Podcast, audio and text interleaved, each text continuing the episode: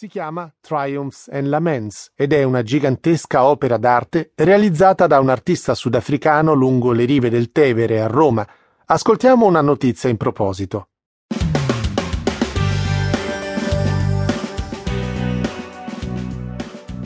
A Roma, sul lungotevere, potete ammirare una nuova opera d'arte, uno straordinario murales dell'artista sudafricano William Kentridge. L'opera si chiama Triumph and Laments ed è stata inaugurata lo scorso 21 aprile, in occasione del cosiddetto Natale di Roma. Il murales è lungo 550 metri e si trova sui muraglioni tra Ponte Mazzini e Ponte Sisto. Rappresenta 80 personaggi che hanno fatto la storia di Roma o reso famosa la città, da Romolo e Remo, i leggendari fondatori, a Giulio Cesare, dal grande artista Michelangelo Buonarroti a figure contemporanee come il regista e scrittore Pierpaolo Pasolini e l'attrice Anita Ekberg, nella famosa scena del bagno nella fontana di Trevi, tratta dal film La dolce vita di Federico Fellini. L'opera è speciale anche per la tecnica usata, perché Kentridge non ha dipinto le figure con la vernice, ma ha utilizzato un'idropulitrice per farle emergere sullo sfondo dei muraglioni, scuro per la sporcizia. Le figure quindi scompariranno con il tempo.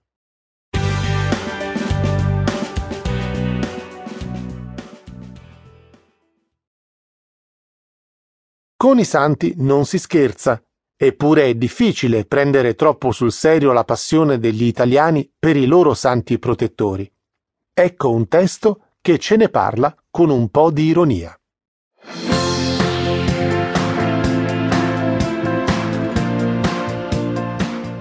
In Italia i santi sono un cult. Per i credenti, certo, ma anche per chi non ha molta dimestichezza con le cose di chiesa. Tutti, almeno una volta, si sono rivolti a qualche santo. Sia chiaro, il rapporto degli italiani con i santi è sempre al confine tra sacro e profano. Ai santi gli italiani danno del tu. Li considerano persone di famiglia, in particolare in quelle città che con il santo fanno tutt'uno. Napoli e San Gennaro, Bari e San Nicola, Milano e Sant'Ambrogio, Padova e Sant'Antonio. In Italia, ovunque ti giri, ti imbatti in qualche santo, che sia una piazza, una chiesa, una statua, oppure lo stesso nome di una località. San Giuliano, San Gimignano, Santa Maria di Leuca, San Giovanni Rotondo, e potremmo continuare per pagine e pagine. Non siamo in fondo un popolo, oltre che di poeti e navigatori, anche di santi? Insomma, più tipici italienici di così.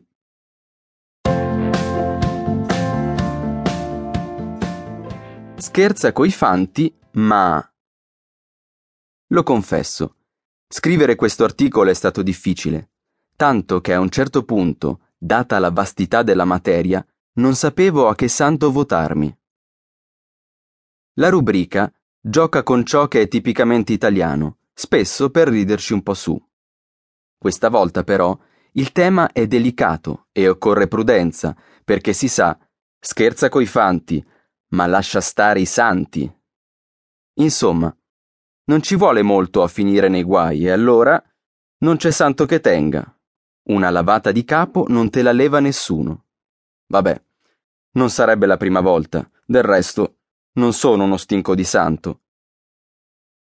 In ogni caso, per chi come me non ha santi in paradiso, la prudenza non è mai troppa.